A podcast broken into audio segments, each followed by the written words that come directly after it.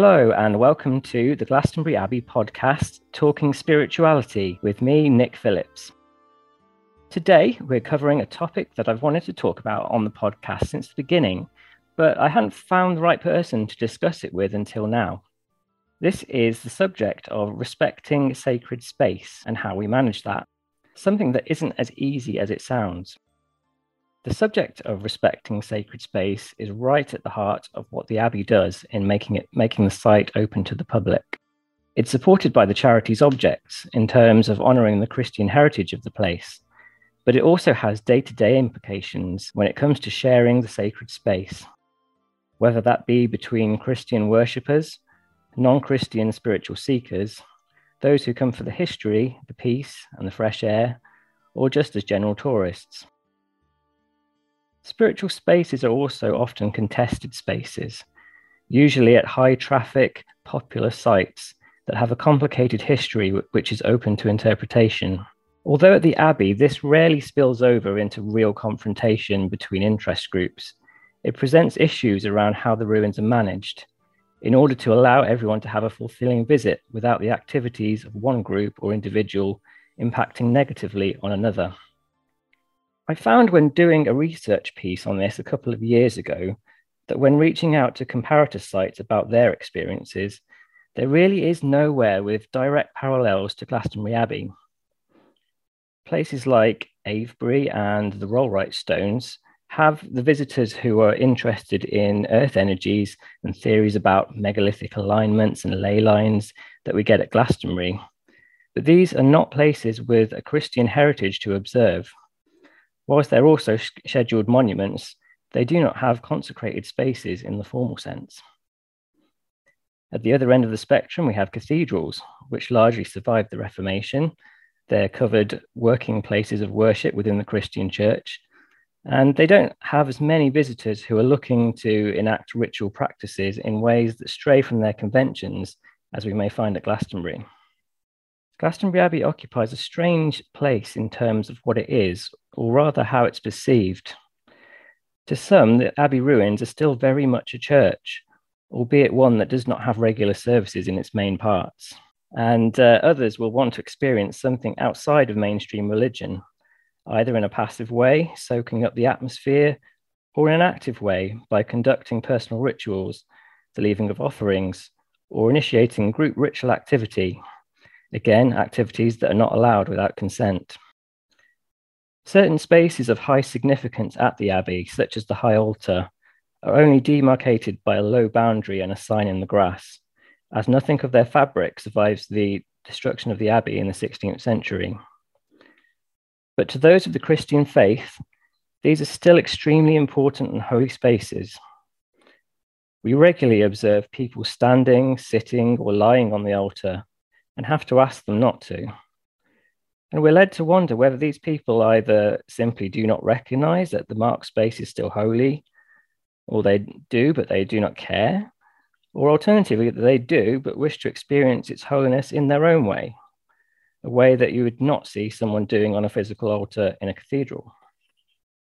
There's also the issue of unauthorized group rituals that occasionally occur without consent being sought from the abbey. And there is a reason for doing so. Whilst the Abbey is welcoming to people of all belief systems, such activities can cause difficulties. Non Christian ritual may cause consternation to Christians, and whether observed by them or not, if it runs counter to the Christian beliefs, it goes against one of the founding principles of the charity that it must abide by.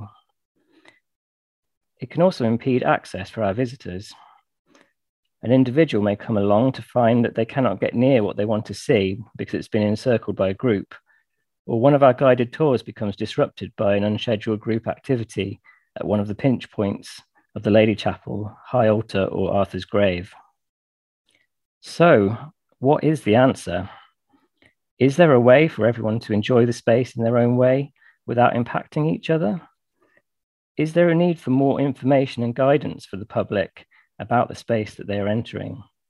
My guest today is Marion Bowman from the Religious Studies Department at the Open University, and an expert on contemporary religion and pilgrimage, with special focus on Glastonbury in much of her work. She has published extensively on the subject of vernacular religion, pilgrimage, and spirituality at work in Glastonbury, so is the ideal person to speak with about this topic. Hi, Marion. Thanks so much for being here. Hi, Nick. Thanks for having me. Marion, what's your experience of contested spiritual spaces?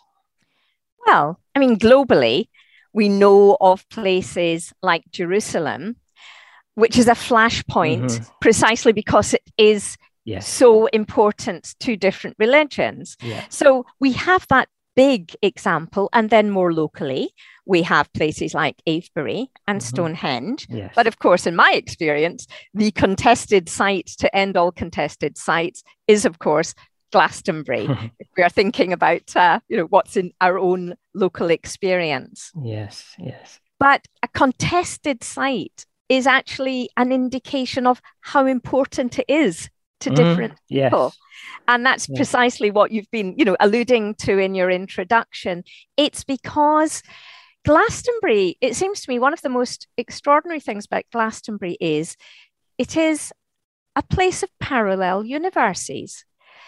People attach different importances, different story worlds to mm-hmm. Glastonbury.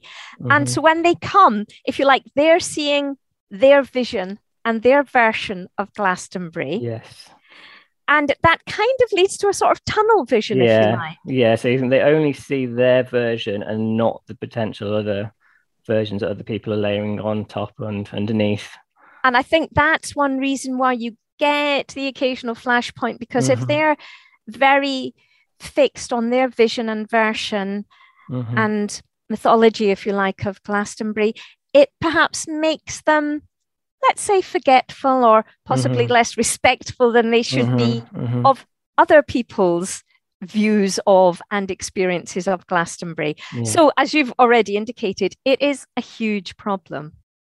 Do you think that there's a bit of an identity crisis around what the Abbey is perceived to be? Absolutely. I think this works on a number of different levels. For example, what it is is a heritage site. Yeah. It's you know treated if you like it's presented for the yeah. most part as a site of cultural heritage as an historic mm-hmm. site of great national historic archaeological interest and so there are people who will be heritage visitors yeah yeah but of course, as we've already said, it has this immense significance religiously for a variety of people. Now, of course, the most obvious incarnation, if you like, of Glastonbury and the Abbey site are the ruins of the Abbey. Mm-hmm. So that very clearly points to its Christian past. And of course, we do see twice a year or whatever, it comes back to life as a, an active, working Christian site with mm-hmm. the Anglican pilgrimage or the Catholic pilgrimage. Mm-hmm. And so that means to some extent that other people think, but this site's important to us. Why can't we do our thing? Now, mm-hmm. you've pointed out there are very good reasons why they can't, but I think it's, I think the Abbey does have a problem because it is this immensely significant site for a number of people. And there's a, a, a wonderful quotation, which I find very useful in relation to Glastonbury, and that's from the anthropologists of pilgrimage, John Eade, and Michael Sallnow. And if I may, I'll just refer to it. Yeah. And they say the power of a shrine derives in large part from its character almost as a religious void, a ritual space capable of accommodating diverse meanings and practices, its capacity to absorb and reflect a multiplicity of religious discourses, to be able to offer a variety of clients what each of them desires. Now, I have returned to this quotation time and mm-hmm. again over the years when writing and thinking about Glastonbury, because it seems to me that one of the things about Glastonbury and its contestation does relate to the fact that at the very heart of Glastonbury, you do have this huge, not exactly empty space, mm-hmm. but you have a huge, fairly empty space. And I think just its physical presence as that big green space at the heart of the town almost invites people to project and reflect and mm-hmm. see, if you like, past its obvious Christian heritage to what it is that they're interested, their version of Glastonbury, which is often based on pre Christian Glastonbury. And so, obviously, I'm not saying that the Abbey is a religious void, far from it. But it's because it kind of allows far more projection and interaction than, for example, Wells Cathedral. Yeah, yeah. So, I mean, in terms of like the the space itself, there, there is the entire um, precinct, but also like the altar spaces. These these aren't thing. These are voids. They're not. Uh, you know, there's no religious kind of interpretation of them. So again, those invite this layering of ideas and beliefs.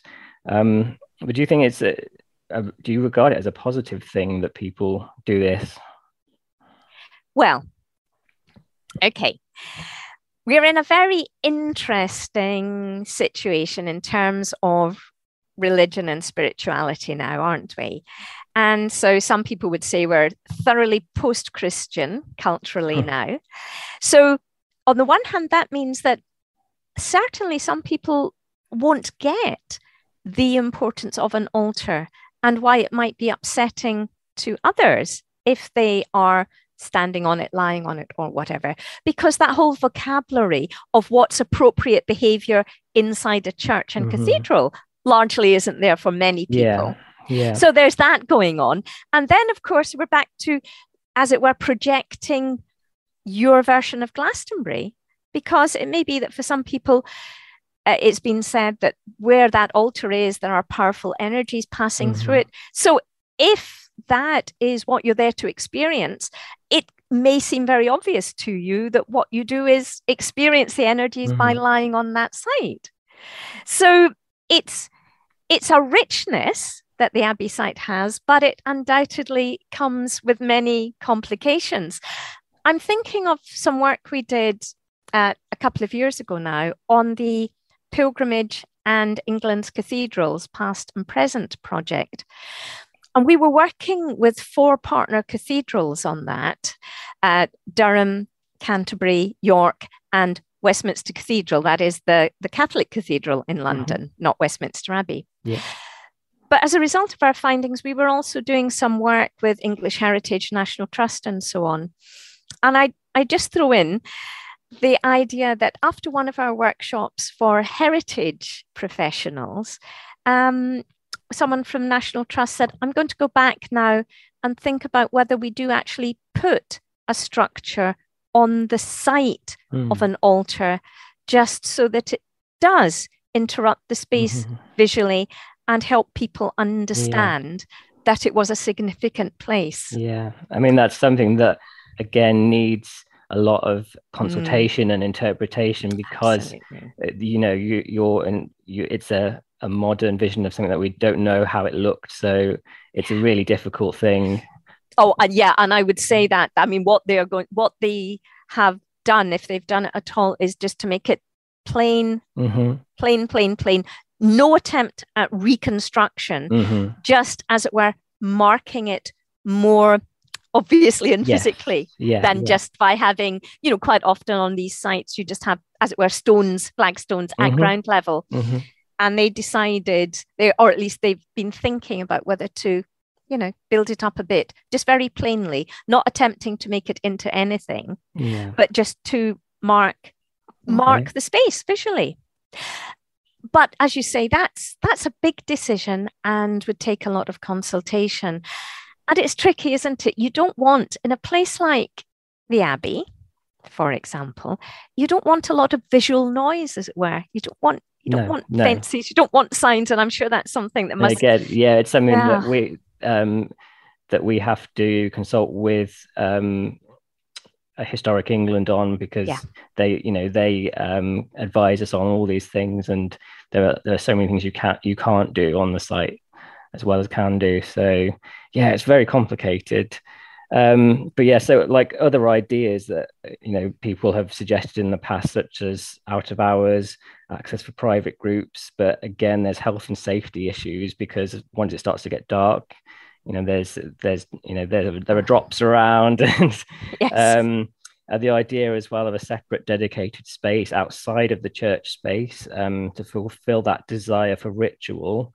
Um, but there's also the fact that the spots that are important to non-Christians and that they want to occupy are also the same ones that are valuable to Christians. As we've said, they're they're layered on top of each other. Um, but yeah, is there a way to please everyone? Is the big yeah, I think we know the answer to that, yeah. Nick. There is not a way to please everyone. But I wonder, it. I guess it would be risk taking to mm-hmm. try some of these ideas. Yeah. But as you say, whether to move the idea of some activity, say beyond the fish pond or something, mm-hmm. where you're nicely in sight of the Tor, yeah. but you also have a sight line down to the rest of mm-hmm. the Abbey site. Mm-hmm. Um, but it's very difficult because then you're into, but you let them do this, you let them do that. And why do we have to pay to do this? And all the, yes. the usual yeah. ar- arguments because there is something about people paying money. And if I may refer again back to the Pilgrimage in England's mm-hmm. Cathedrals mm-hmm. project, a number of cathedrals in England now charge for admittance.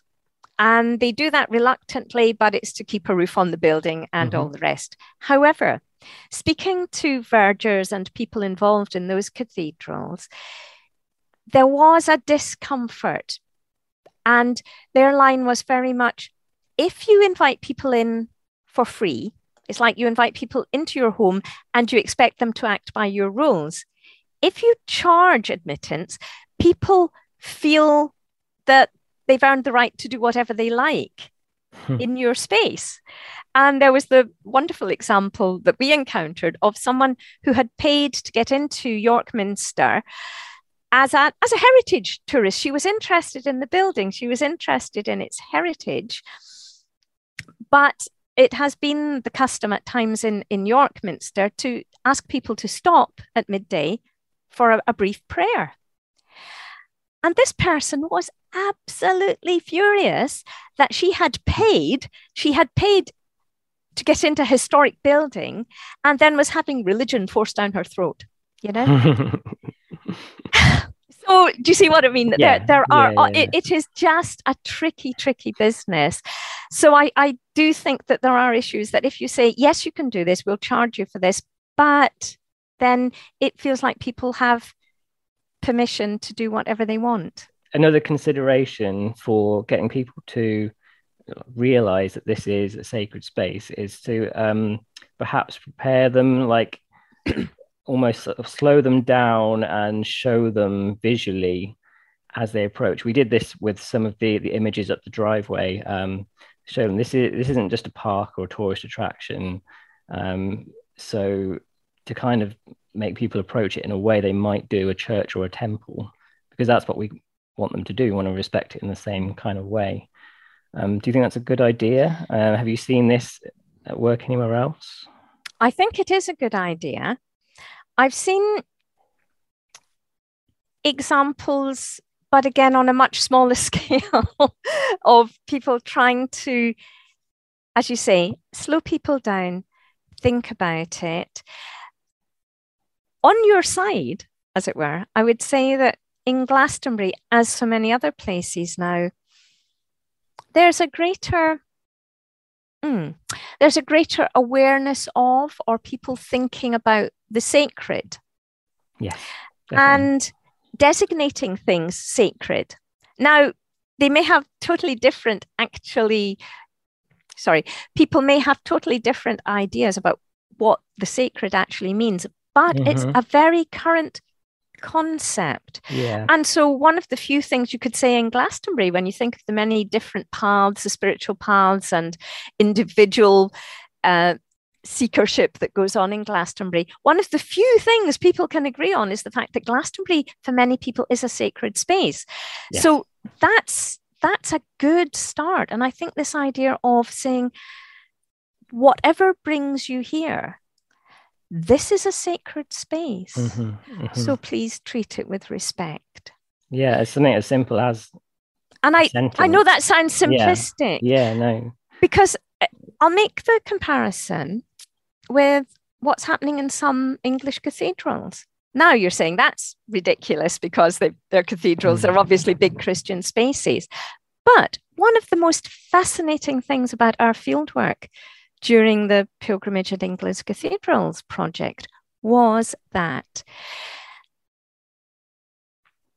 people of very different religious beliefs or none were coming to cathedrals and obviously knowing it was a Christian building, but seeing, if you like, beyond that and regarding it as a sacred space. And it was sacred because religious, spiritual people had been coming there, praying, doing whatever in those spaces for centuries. And so, if you like, that legacy of sacrality was what they wanted. And it almost didn't matter that it was Christian. Do you see what I mean? I know that sounds mad, but mm-hmm. that for mm-hmm. me was one of the most interesting things to come out of it. So a gentleman in Westminster Cathedral, for example, saying, oh, he was Hindu, but he has a statue of Mother Mary on his shrine at home. So if he's in the area, he will come in and light a candle for Mother Mary. Mm-hmm. We gave questionnaires out at some of the cathedrals and asked people if they wouldn't mind to identify, you know, as to what religion they were, denomination they were, or whatever. And of course, a lot of people identified as no religion. But of course, no religion doesn't mean no interest at all in religious and spiritual things. It means no institutional affiliation. And so the people who were simultaneously identifying themselves as being of no religion, on the list of asking people what they did, I sat and meditated. I thought about a close person to me who had died. I lit a candle. Yeah. So they're, they're doing vernacular religion without realizing it. They're doing religion, although they might not see it that way, but they're yeah. doing religion. And the fact that it is for them in a sacred space is important. Yeah. They have sought out that space. So that gets back to this idea of what you can do to slow people down mm-hmm. and to acknowledge. And I think now that's not going to go down well with everyone, but I think that framing of saying this is sacred to many people for many different reasons please treat mm-hmm. it with respect i think sort of, that so that that word sacred is so like multi-use like everyone understands that in their own way it's not yeah. particular to one religion or, or another. So yeah. I think it's, that's a really good word to use. I, I think that's and and it's recognized. Do you know what I mean? It mm, has yeah. instant recognition among people in Glastonbury and among the visitorship, I suggest. Mm-hmm. And so I think ideas of sacredness and respect, because that's something yes. that's in a lot of discourse now. And so if you're thinking about, you know, how to prepare people and what might strike a chord, um, I, I think those are good roads to go down. Yeah. And I'm sure you've thought of this, and I'm sure it's a health and safety nightmare. But I know that people can, oh, I'm saying this. Um, I'm aware that I think people can light candles in the chapel. Yeah, in St. Patrick's Chapel. In St. Patrick's we, we Chapel. That. Yeah. Mm-hmm. yeah. So I'm aware of the fact that you can light candles in St. Patrick's Chapel. And I think, again, you notice in a lot of cathedrals where they're aware of the fact that many people are in the cathedrals who aren't used to being in churches, a very general invitation to light a candle, mm-hmm, mm-hmm. whatever it means to you, because honestly, that act of lighting a candle is one of the most powerful activities in a range of religious and spiritual traditions because you're doing something, you're doing something that feels meaningful, but you don't have to articulate exactly what it is that you're doing. Do you see what I mean? Yeah, no, that's uh, hugely really, powerful. It, it, could really sort of play into the whole um, that whole welcoming and preparing as people because it, it, St Patrick's Chapel is at the at the entrance. It's it's the perfect yeah. really for that. And that that's what I was thinking Yeah. is is this business of extending an invitation to those who might want to do something meaningful. hmm Now, of course, you're both extending an invitation, knowing that you have to close off other avenues. But nevertheless, I think that that open invitation and encouraging people so that they can do something. They are there, they're in a special place, and they can do something meaningful.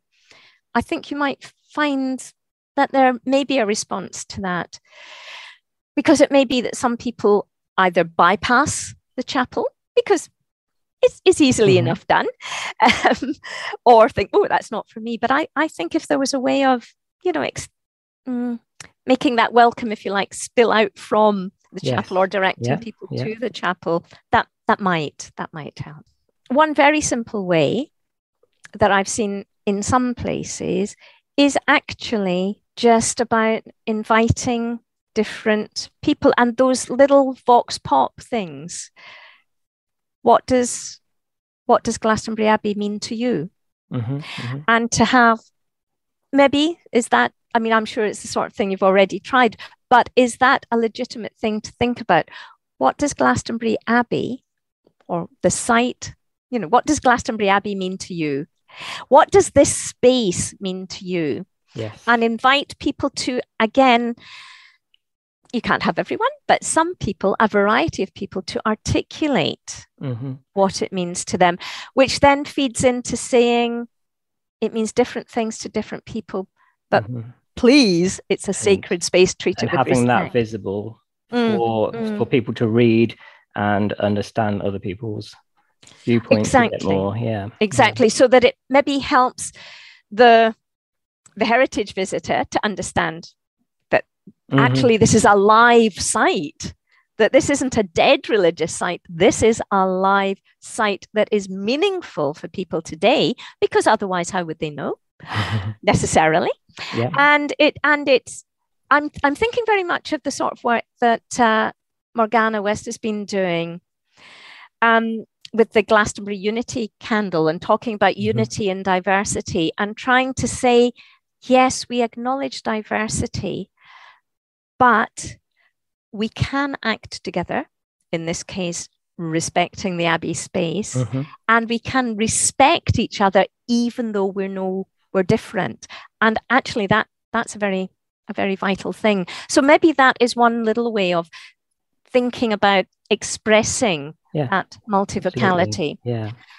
and if i can just impose on your time for one moment more just in terms of we've talked about candles and can i say from uh, an experience elsewhere prayer trees maybe Mhm. something you've tried already I think But- that has been done once in the past. Yeah. Yeah. Because again it occurs to me that the idea of a prayer tree sometimes called a wishing tree an Mhm. intention tree is very attractive for some people it's akin to the rag wells the healing wells Yes, yeah. There's a strong tradition of leaving prayers so that you have left something of yourself at a sacred site Mhm. and that by thinking of someone at a sacred site, you've almost extended that reach to that person. So that's a meaningful act.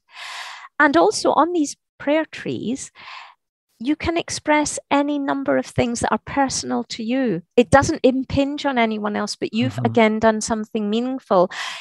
And if you think about it, at Glastonbury Festival, the tree where you can Oh, write oh, messages yes, yeah. is a, up in the healing fields. Yeah. That tree always, always is covered with people remembering others or expressing wishes for world peace or whatever. But it's always a huge popular thing. And so you see those pop up at festivals. We did a pop up one at Canterbury Cathedral and they decided to carry on the idea Mm. because it was so popular.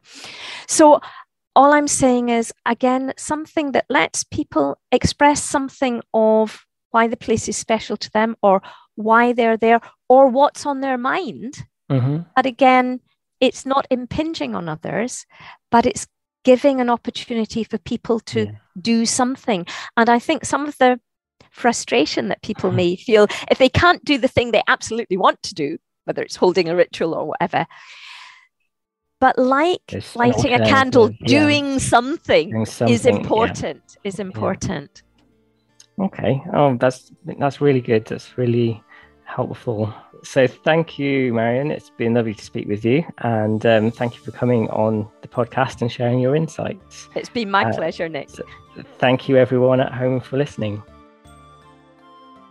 This has been a glastonbury abbey podcast. Glastonbury Abbey is an independent charity. You can support us by visiting the Abbey, becoming a member, or donating via our website, glastonburyabbey.com.